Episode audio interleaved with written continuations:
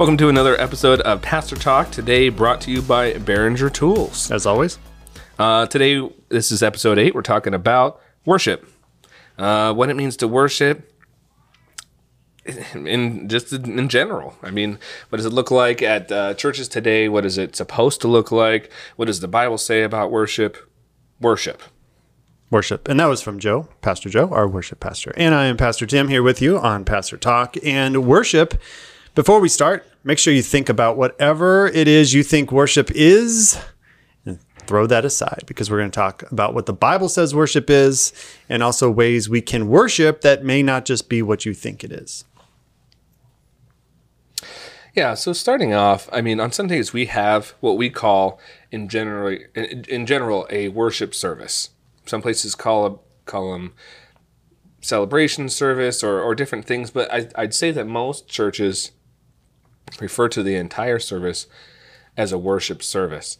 And this is something that gets confused a lot because we have worship music. We have gospel music. We have praise and worship. And we use these terms really interchangeably, but in reality, they're, they're things that actually mean something.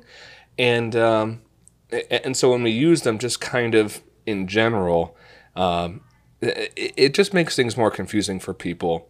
And uh, it makes it more difficult to actually focus on what we're supposed to focus on.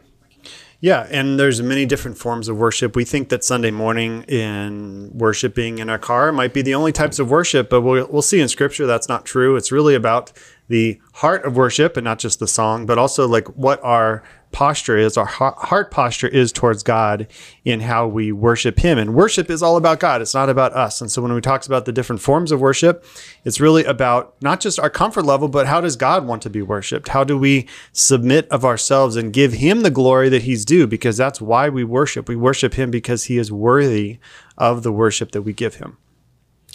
And everybody has a preference in music, a preference in which they would call uh, and I'm air quoting right now, worship. But when you go to a church, let's say someone that is church shopping, they're going around the different churches and they go to one and they're like, they leave and like, oh, the music was too loud and the lights were just everywhere and too bright and I didn't like, you know, the haze in the air and it was just too showy. Like it was just too much. Then they'll go to another church and you know this church may may not even have drums and just has a piano and that's it. And they may be say those same people may be like man it's too boring and i couldn't get into worship. And you know they, they say all these different things like they're a negative thing but the the real issue is is not what kind of music goes on you know? The the bible is not specific about what type of music. And in fact it lists all sorts of instruments. And when it, the Bible talks about um, praising the Lord, it mentions a lot of instruments, but it's then, then it oftentimes says all sorts of string instruments. So mm-hmm. it kind of makes it seem to me that it, it that it's not about what type of instruments there are. Yeah, and your preference goes a long way. How you were raised, what church you grew up in, what type of music you like to listen to goes a long way into what you want to be a part of. And that's totally okay too. Like you can, you know, pick a church, pick a service that you want to be a part of based on that. But also, we have to understand that there's a lot deeper meanings involved when it comes to worshiping God and not just going where we want all of our needs met, but also go where we can give God glory through our worship in different ways. And the first thing we'll look at, we have a list, we pull it up online, seven types of praise in the Bible, what the words are and what they mean, just to kind of give us some overview of how we can worship in different ways. The first one is yada. And if we mess up any of these words, we're sorry. Uh, but yada means to worship with an extended hand. It carries the meaning of absolute surrender as a young child does to a parent when it says, when he, uh, the child says, pick me up, I'm all yours. So complete surrender to God worshiping with an extended hand. Uh, and, and, I think that's a good, uh, when people like, I don't like to raise my hand, it's like, well, that's, there's a biblical model for that as well. Genesis 29, 35, 2 Chronicles 7, 6, Psalm 9, 1, that when you ra- raise your hand to God, it's not required of you, right? You're not going to be, uh, you know, we're in churches are not like, all right, where's everyone's hands today, right? It's like you should do this out of the complete reverence to God, saying that here, I'm all yours and and it's just a sign of of reverence. And and we know that it's not necessarily something like required physically for you to do. It's all about the posture of your heart. And yet, I found for uh, most of my Christian life, I, I, was a part of churches that were a little bit more reserved in, in their style of worship, and so um, I, I never I never clapped. I never did any. I just stood there and sang the song, and uh, and my heart was pointed in worship to the Lord.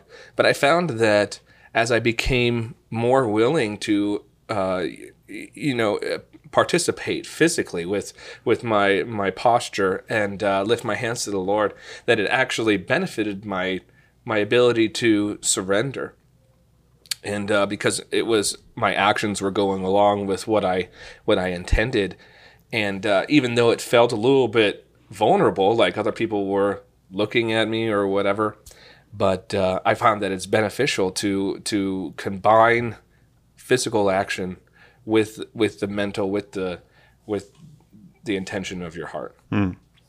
And I think too, when I've seen this in practice, a lot of it comes down to just the fact that sometimes people want to do that, they just don't feel they can, or maybe there's not people around them doing it. And so they don't feel comfortable with that. And that's totally fine too. I think no matter what end of the spectrum you fall on these forms of worship, we have to give grace to those that aren't doing it because there are many different forms. Like you can sit in your seat and pray to God with your head bowed during a song. And that's a form of worship because you're giving your time to God, you're taking it seriously, you're meditating on the words. And uh, I, I think of this in practice too when we would go to men's retreat every year and you see 500 guys giving everything they have, their hands raised. And it's very powerful to be a part of that. And then a lot of those guys come home, and I've been a part of that too, where you come home, you're next to your wife now, you're next to friends. Not everyone's doing it like the 500 guys at retreat. And so you just don't do it anymore. Well, what changed? What changed between the two things? You wanted to before, and now you don't. It has to do with, you know, a lot of different things. It could be that you're embarrassed. It could be that you don't have that culture in your church. It could be a lot of different things. And so we have to understand when we worship and how we worship has a lot to do with our comfort level. And I think that, you know, one, one important thing, and this is cultural to address, is that the, the responsibility to worship is on you. It's on every single person. You know, it, it, in fact, it's it's it's like a command uh, by the Lord, that we are to praise Him, that we are to worship Him. And, uh, you know, Psalm 156 let everything that has breath praise the Lord. Praise the Lord. Does that mean if you go to a church and they don't have the music just the way that you like it, are you then, you don't have to do that anymore? And that's the thing that people um, approach worship as as a as something that is for them very often that that worship music is oh I really felt that music today. But the truth is that wherever you are you are the one that is responsible to enter a time of worship. You are the one that is responsible to um, come before the Lord and set your mind on him.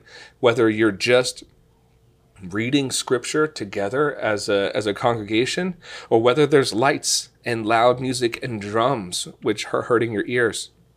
Now that being said, I do believe that uh, the church should remove distractions, but there it is impossible to please everybody. There's always going to be somebody that wants something done differently, no matter what you do, even if you do it all the ways at different points in a worship set.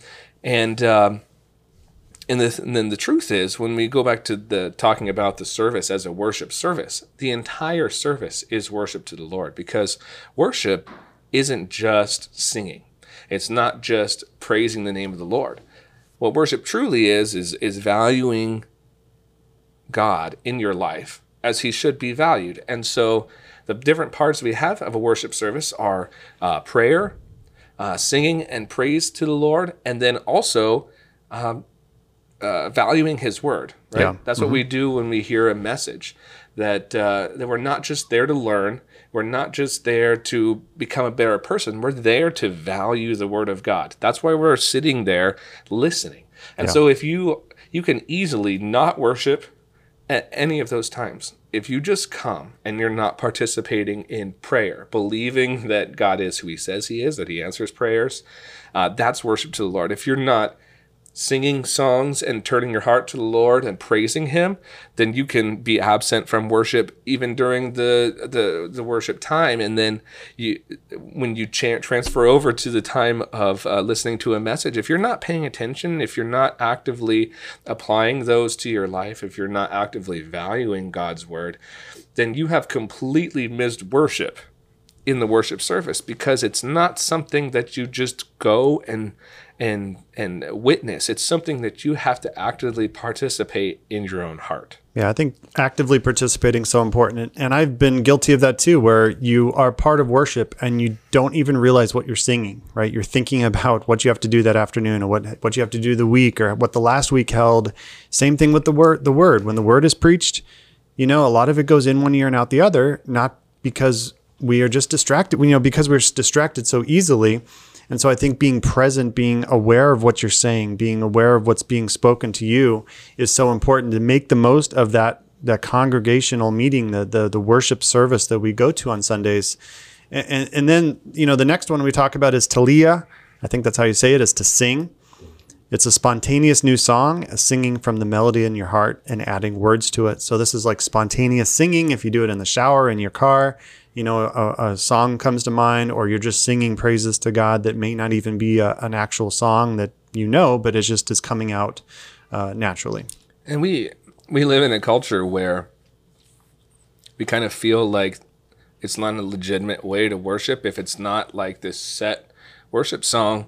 But in the Bible, when when songs are like the Song of Moses or the, the Song of Mary or these different things, they're literally just spontaneous things that come out from the moment that they are just you know they're at awe of the lord they're thankful for what he's done and so it just comes out of them and if you actually look at the like the origination of most of the songs that we sing in church a lot of them aren't like okay these professional songwriters sat down to decide to worship uh, write a song together. It's something that came from you know this thing. It's just a spontaneous song. And then they took that and they put it into a uh, it put it into a, a song that was is ready for everybody to sing.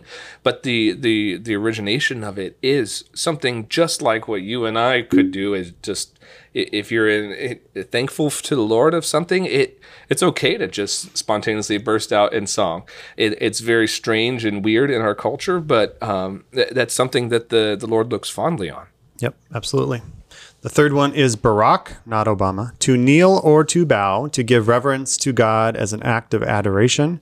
It implies a continual conscience, conscious, how do you say that? Conscious? Conscious. Conscious. Giving place to God. This goes back to what I was talking about. You know, if you are in a worship service and you kneel, you bow, you, you're in a state of reverence to God, that is also an act of worship. You know, if you're up front dancing, raising your hands, and then you see people kneeling behind you and you're like, hey, why don't you get the program? Why don't you worship like me? That's also a hypocritical spirit, you know, to, to start judging people on how they worship. There are people that read scripture during a song, that just kneel and bow and, and say a prayer. And that's a, a part of worship is, is, is called Barak.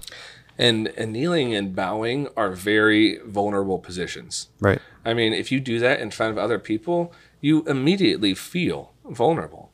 Uh, I had a pastor uh, years ago who, when he was fasting and when he would pray and really seek the Lord, that he would literally just lie prostrate mm-hmm. on his face for for hours praying to the Lord because it's the most it's the most humble it's the most subservient it's the weakest position.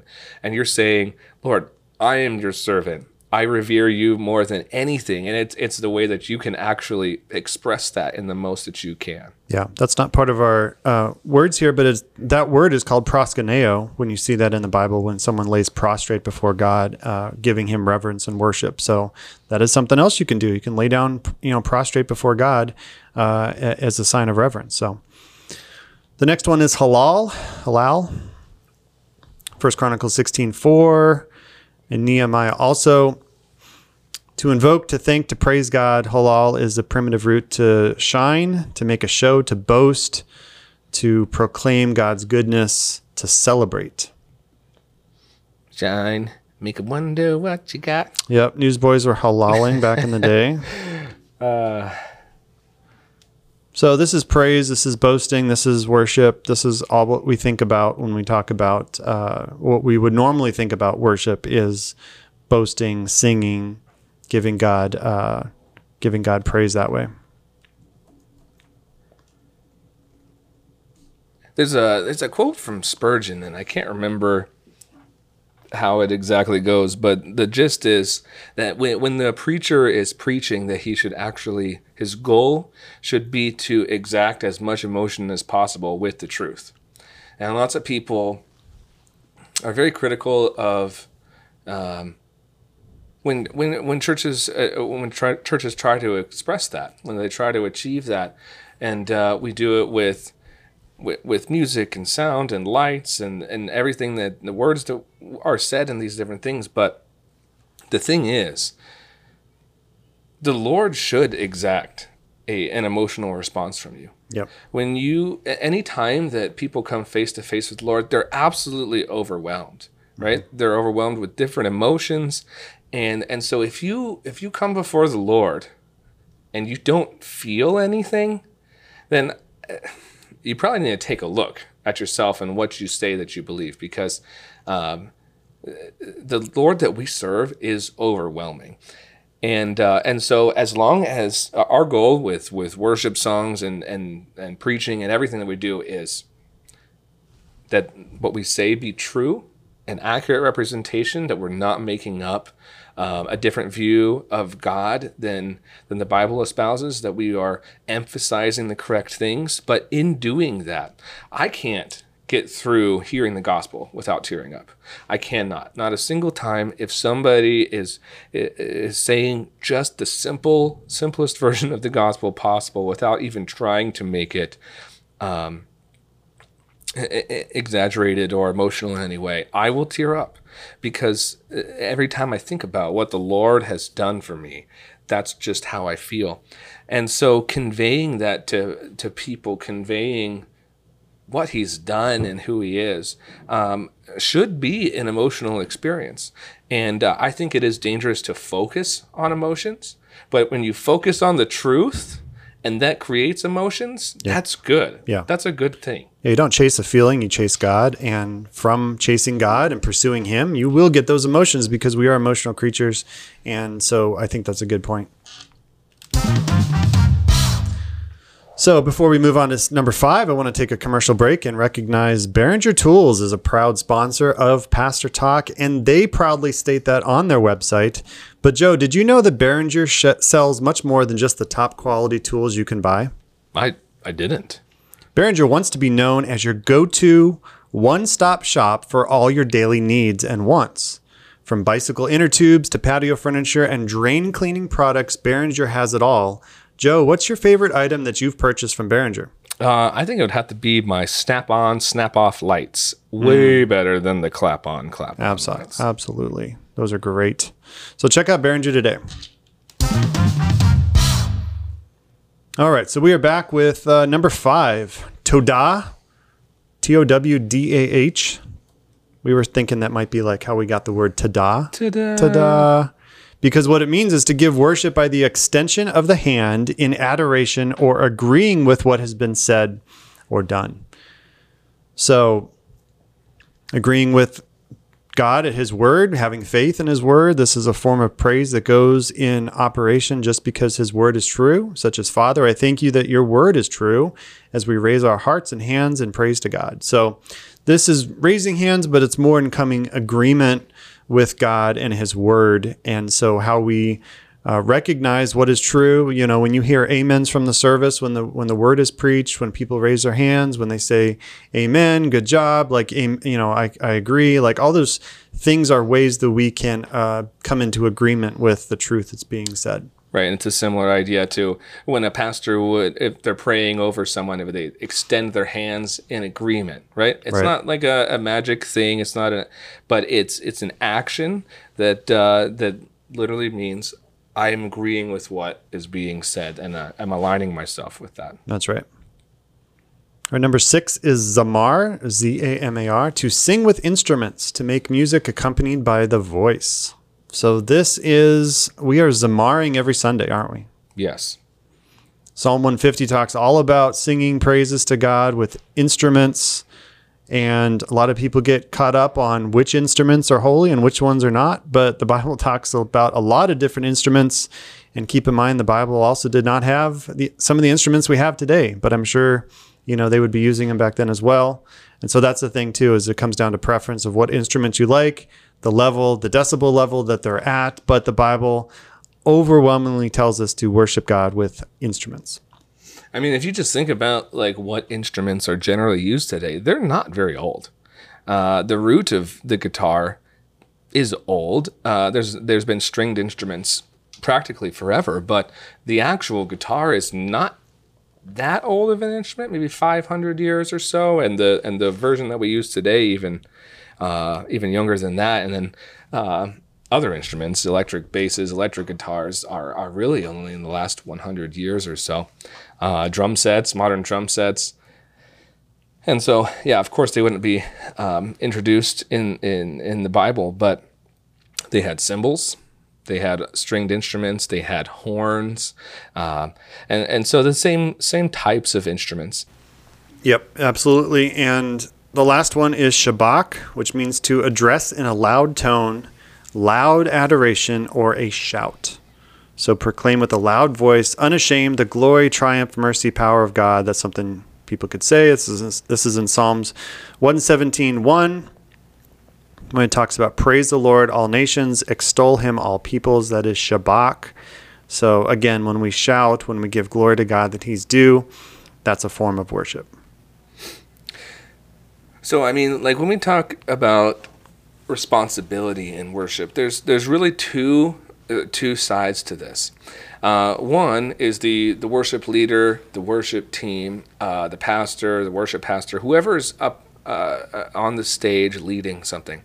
They have their responsibility is to encourage people and do everything they can to bring the congregation uh, into a place where they can uh, where they are worshiping the Lord. So that includes uh, the the music, but even more than that, what is being said.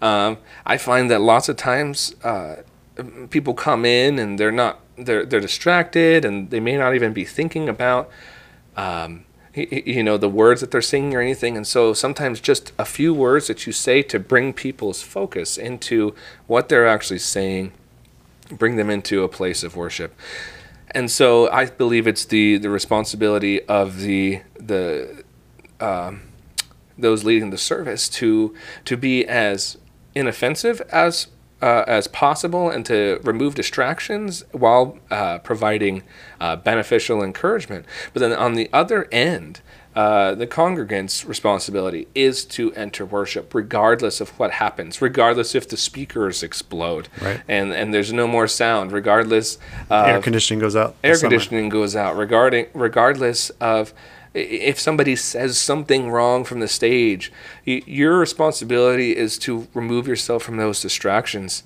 I, have been to a, churches that were far outside my comfort zone as far as expression in worship, what songs they were singing, those type of things, and I had to actively think about like, is this right? Is this wrong? And what I realized is that what I I needed to stop focusing on that. Try, stop trying to make a decision about how they should do things or how I would do something different, and instead focus on bringing myself into a place of worship.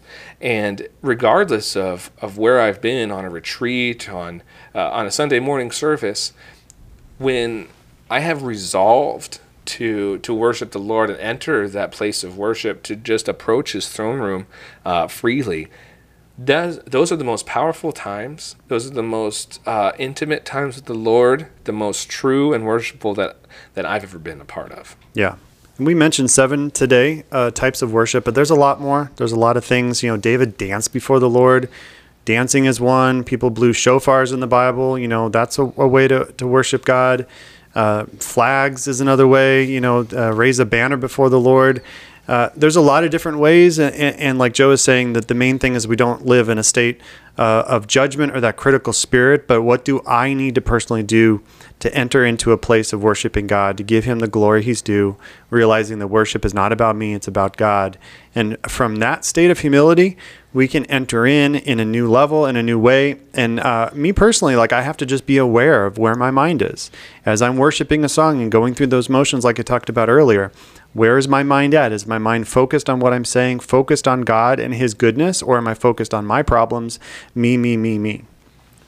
Yeah there there are times when uh, when i come and entering worship is super easy. Takes five seconds and I'm just there focusing on the Lord, worshiping. And there's other times when I could literally be worshiping and focusing, attempting to focus my mind for an hour and then it would it would take that long. But what i find is that if, if i'm really intentional about it if I'm, I'm, if that is my goal if i'm focused on that that eventually it does happen. Whether it takes two minutes or 45 minutes uh, you know we're human we're distractible our brains don't even work uh, as well from one day to another.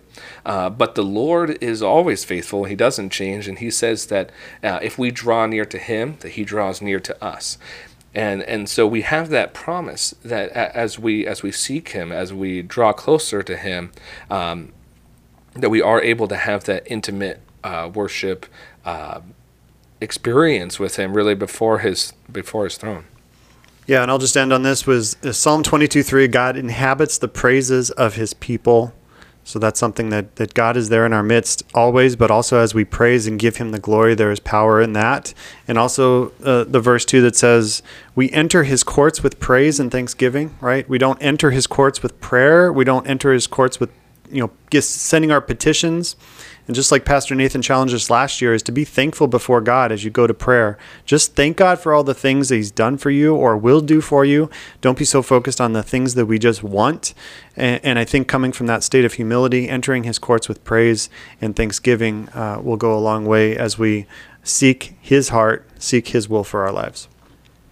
Amen. So I encourage you, uh, whoever is listening, that that you would when you enter a time that is set aside for worship, whether you set it aside or whether it's a Sunday morning worship service, to be really intentional about setting your mind on the Lord, focusing on Him, and entering true worship and not just the appearance of worship. That's right. That's going to do it for today's show. For Pastor Talk, thanks for being here. Once again, we are sponsored by Behringer, Lifetime Promise guaranteed. And Joe, that's a guaranteed lifetime promise. I'm I've, I'm ordering my Behringer shirt right now.